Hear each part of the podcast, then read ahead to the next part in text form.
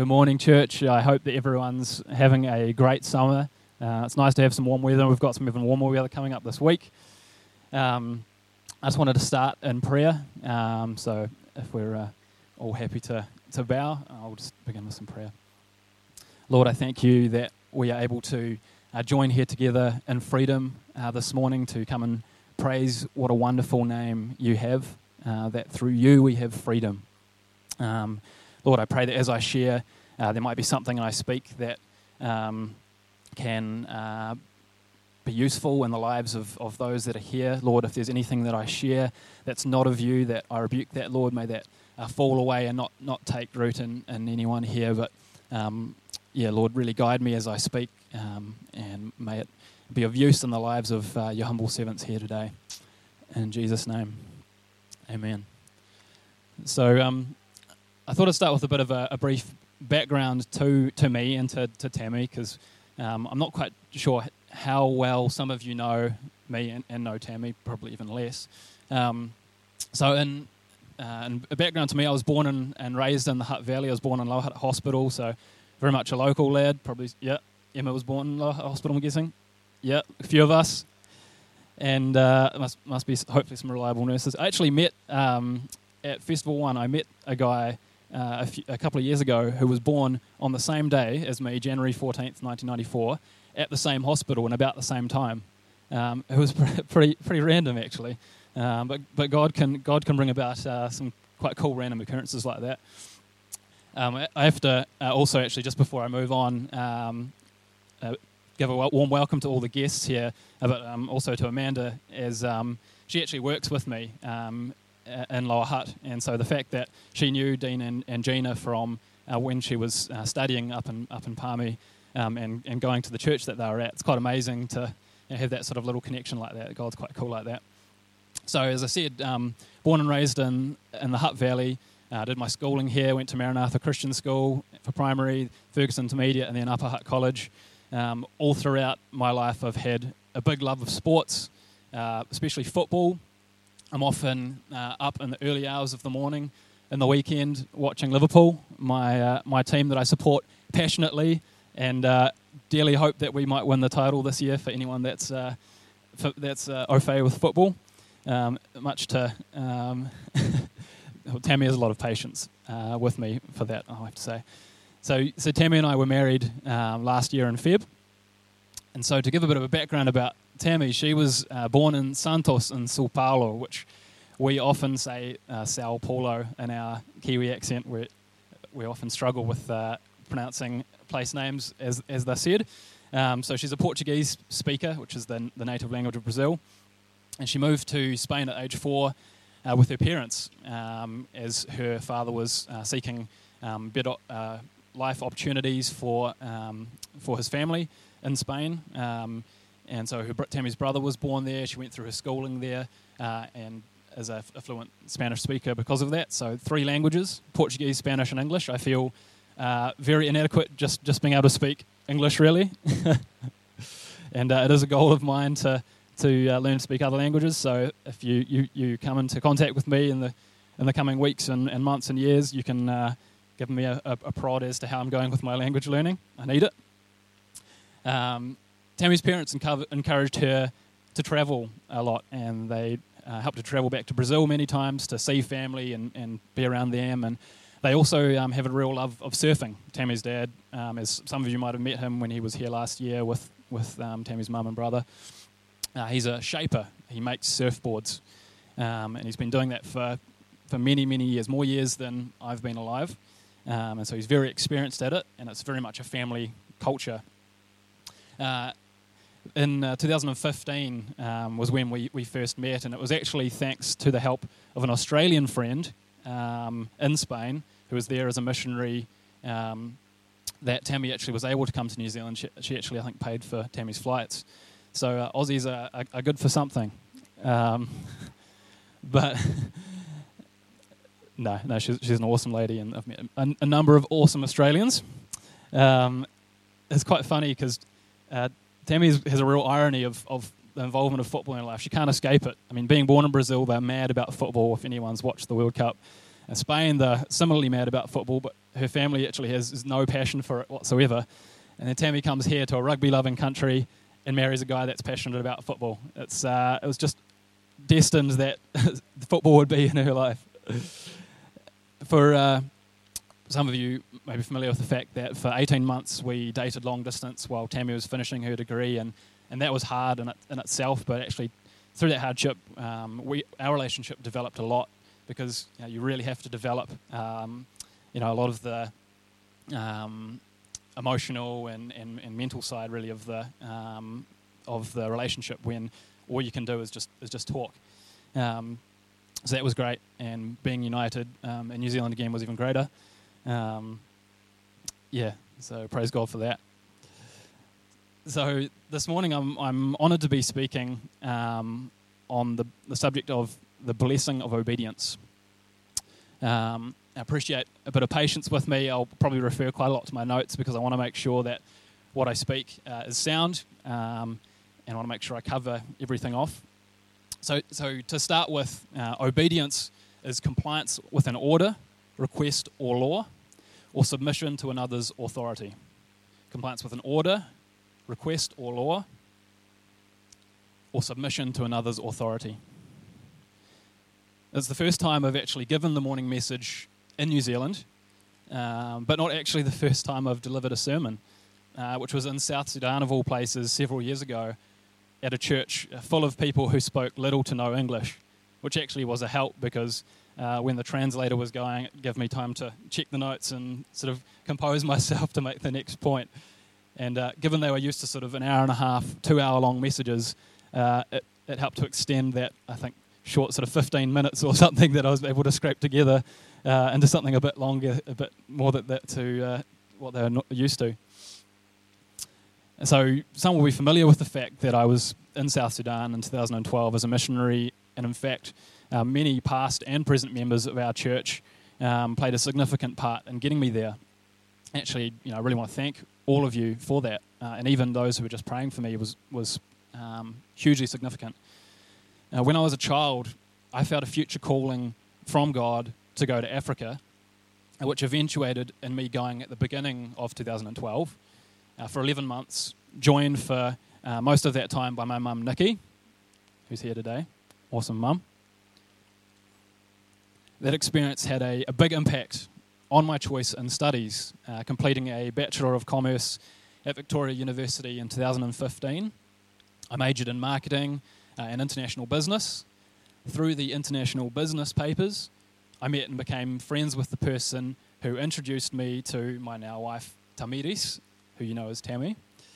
From being obedient to God's call, I was in turn blessed many years later with an amazing wife. Now, obviously, the story isn't quite so simple, as the one simply equaling the other.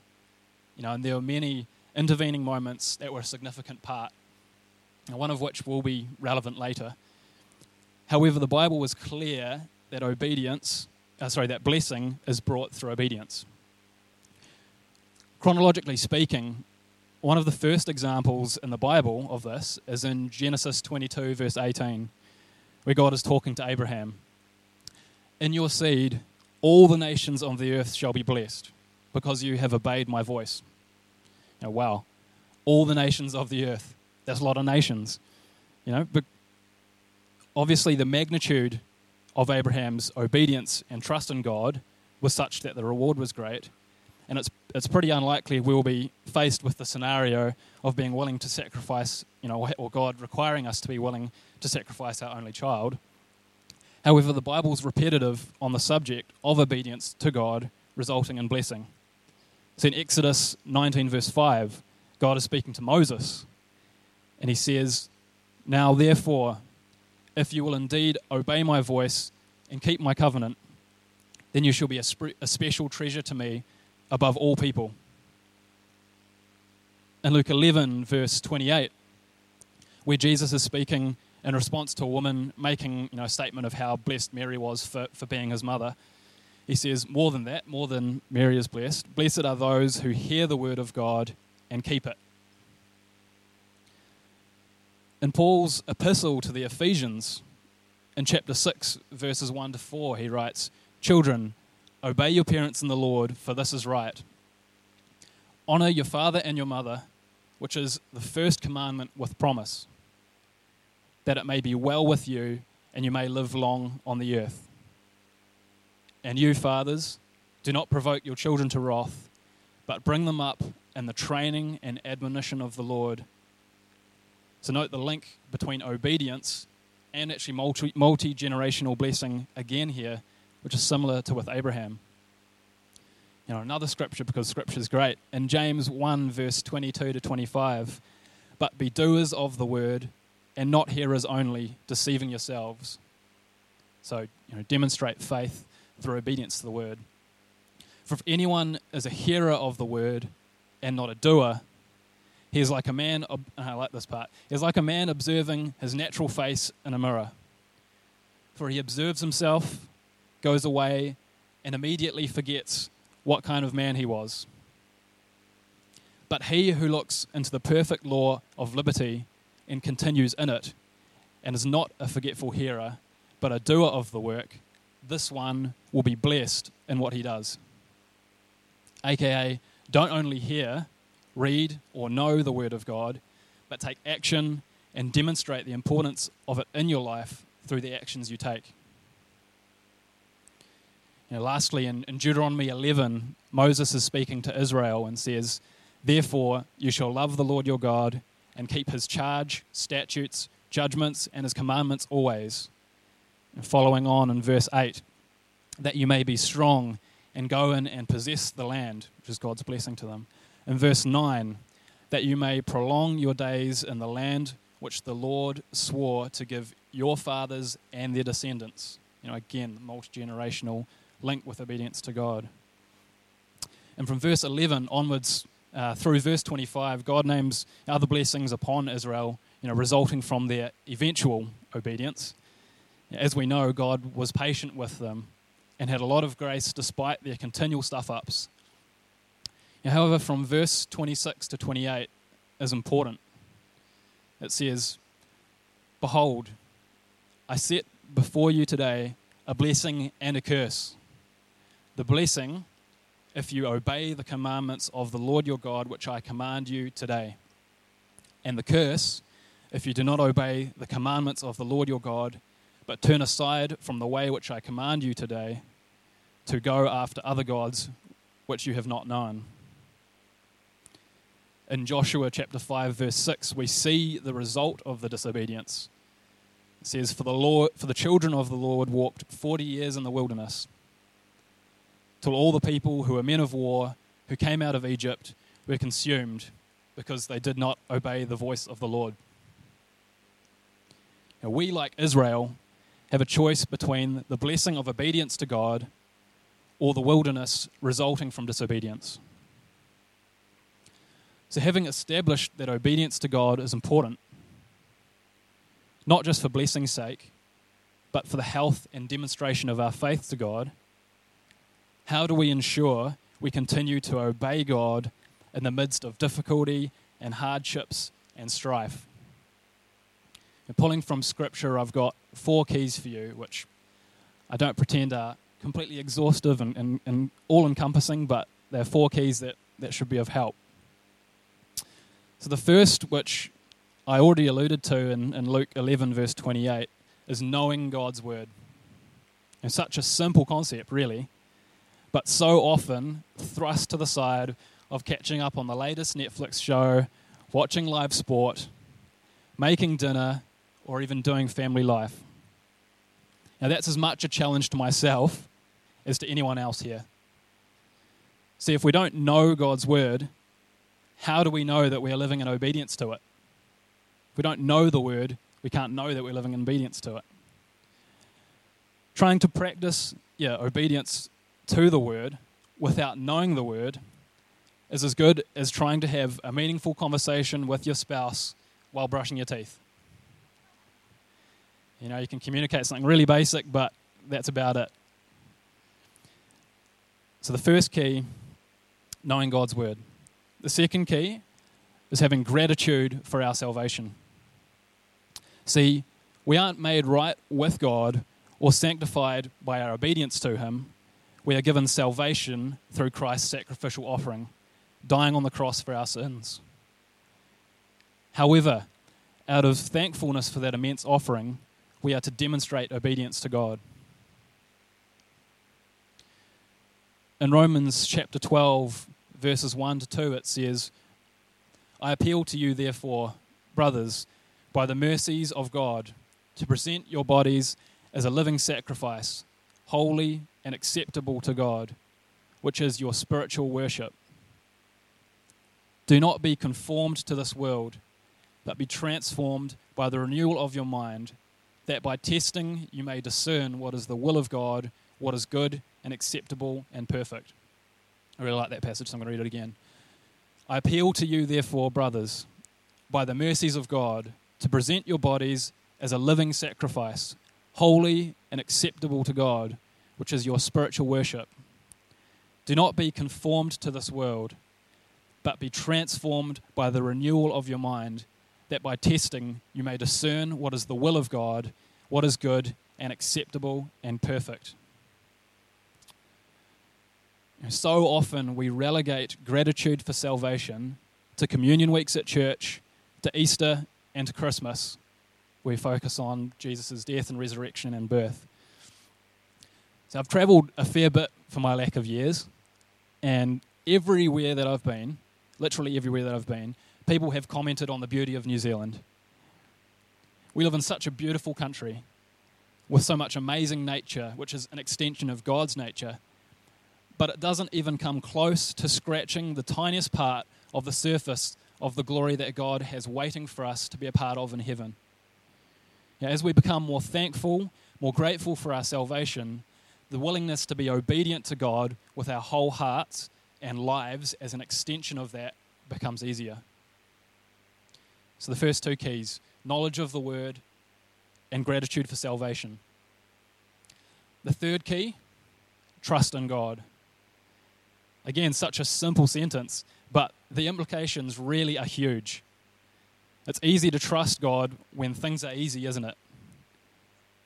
But so often we begin to question God once things don't go according to plan, and as a result, our obedience begins to waver.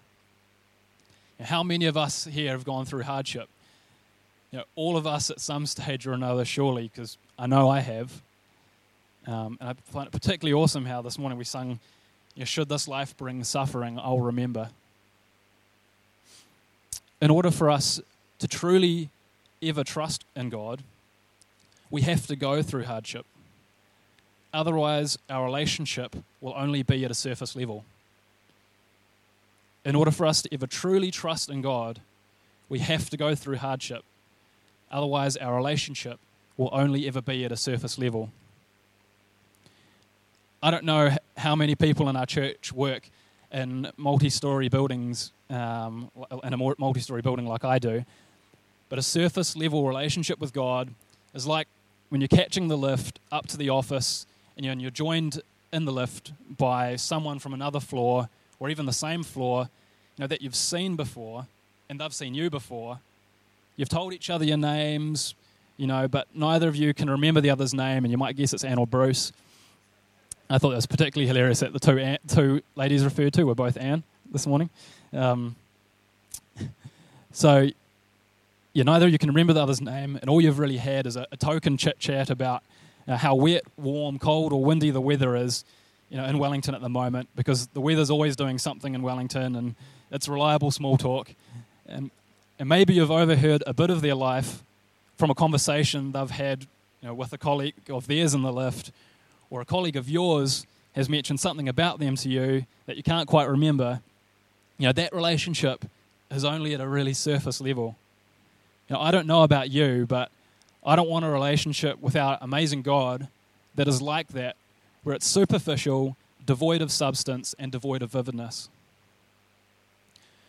We see it in movies and in real life cases constantly, where soldiers who went through some of the most awful scenarios and scenes you know, imaginable together, come out of it incredibly bonded with such a strength of trust in one another. I, I experienced this not in terms of the, the war or sol- soldiers part, but in my previous work, um, for those that were starting off, it was incredibly hard going. Uh, and those of us that were sort of, I guess, low level um, entranced were, uh, ended up being really bonded together because of this kind of continual beatdown we would face. And to this day, you know, I don't have a sort of level of trust or um, in in a group of people um, outside of the church that you know is quite like with this group. Going through hardship together is actually such an amazingly bonding uh, and trust forming experience. Hardship persevered through with trust in God is the pathway to a stronger, more meaningful relationship and walk with God. Hardship persevered through with trust in God is the pathway to a stronger, more meaningful relationship and walk with God. Let me give another analogy. Who here learned to drive in a manual car? I did. Mum had some heart palpitations at times when I would miss, you know, when you're going down from fourth to third, and when you learn a driver, you almost kind of put it in the first, and or, yeah. You start in first, uh, and quite quickly the car accelerates, and the engine revs to a stage where you either take your foot off the accelerator and engage the clutch to change gear, or you stay the same speed you're going because you've decided that changing to second is too difficult and scary for you, or you damage the engine from revving it too far for too long in first gear. Hopefully, you manage to switch to second, and the process you know, repeats itself as you get onto the motorway, etc. The times when the clutch is engaged are uncertain and initially feel like a backward step because without the acceleration, the car slows momentarily. Once we make it to the next gear, we realize the necessity of engaging the clutch. As the car begins to move faster, the learning driver begins to become more familiar with the feeling of engaging the clutch, slowing momentarily, and then changing up to the next gear. See, the hardship we encounter in life is like God allowing the clutch to be engaged. When we hit hardship, it feels like life is moving or starting to move in the wrong direction, like how the slowing speed of the car feels to a learner driver.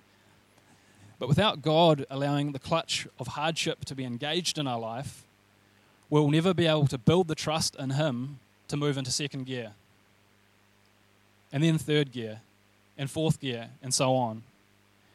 We can choose to stay in first or in second and not trust Him and learn through difficult times. But all we're doing is being robbed of the fullness and richness that He has for us. See, the, the gears in our journey with God aren't limited to five or six like on a car, they're limitless. For the scripture says that we're always to be moving from one degree of glory to another. So, as we learn to trust God more, we become more obedient. And as we become more obedient, we learn to trust God more, and we see His work in our lives more and more in a cycle that should be ever increasing. So, three of the four keys knowledge of the Word, gratitude for salvation, and trust in God. The last key in my list is having an alongside or, or someone to, to work alongside you. So, knowledge of the Word, gratitude for salvation, trust in God, and having an alongsider, which is a bit of a made up word. Having alongsider is about having people who can support you, pull you up gently on things, and even openly rebuke you if it's warranted in your disobedience to God. It mentions about that in 2 Timothy and Paul's letter to Timothy. Moses, one of the most well known and famous characters of the Old Testament, needed the support of another to do his speaking for him, as he gave God as, as many reasons and excuses he could think of as for why he wasn't a good speaker or up to the job. In his grace, God gave him the support of Aaron to be the spokesman to the people. In Galatians 6, verse 1 to 2, it says, Brothers, if anyone is caught in any transgression, you who are spiritual should restore him in a spirit of gentleness. Keep watch on yourself, lest you too be tempted bear one another's burdens, and so fulfill the law of Christ. we are to restore anyone caught up in disobedience to God to a healthy relationship with God in a gentle manner. Given we all fall short at times, it is important in how we deal with and bring to light disobedience in the lives of those we walk alongside. The tone we set in dealing with the disobedience of others needs to be one that when we fall short, we are able to accept correction in the same manner as which we give it. Being right with God is so important to our walk with Him and our obedience to Him. 1 John 3, verse 21 to 24 says, Beloved, if our heart does not condemn us, we have confidence before God. And whatever we ask, we receive from Him, because we keep His commandments and do what pleases Him. And this is His commandment that we believe in the name of His Son, Jesus Christ, and love one another, just as He commanded us. Whoever keeps his, his commandments abides in God, and God in him. And by this we know that he abides in us, by the Spirit whom he has given us. Reading verse 21 again if our heart does not condemn us, we have confidence before God. If our heart does not condemn us, we have confidence before God. As you're listening, you know, is there something in your heart that you know is out of alignment with a strong relationship with God. Maybe it's an attitude, a relationship, or an addiction you might have, or, or something else. The condemnation we can hold that relates to that issue undermines our confidence before God as we're singing or listening during worship, going about our daily life, or praying, conversing with God. Because we feel dirty, guilty, unclean, unworthy. It drives a wedge there. The only way to address that darkness is to bring it into the light and ask God for help with it, to be free of it. By confessing repentance, your repentance out loud, it breaks some of the power that this wedge has over your walk with God. By walking through it alongside another believer, it helps to bring accountability and build strength and resistance to temptation. At the beginning of my message, I mentioned about there being other intervening moments in my life significant to my meeting Tammy. Having grown up as a child of divorce, I've always placed a huge importance on the sanctity of marriage and the importance of a strong individual relationship with God for each of the husband and wife in order for their own relationship to be strong. For years, I struggled with an addiction to pornography that crippled my relationship with God, bringing condemnation to my heart and affecting my confidence before Him. I remember vividly being unable to engage with or enjoy worship at church as I knew a part of my life just clearly didn't align with what I was singing. I had a wedge between me and God, and it made me feel unworthy. See, I knew for a number of years that in order for me to treat my eventual wife with the respect I needed and wanted to, I had to remove that addiction completely from my life. As I went through university, I began to think more about my desire to marry in the not too distant future. I knew very clearly that God was speaking to me and saying it would not happen until I confessed of my addiction to pornography, repented of it, and removed its presence from my life. Through God's grace and the support of those I was living with in Newtown at the time, I was able to do so. About three months after this, God brought Tammy and I across one another and I've been free ever since.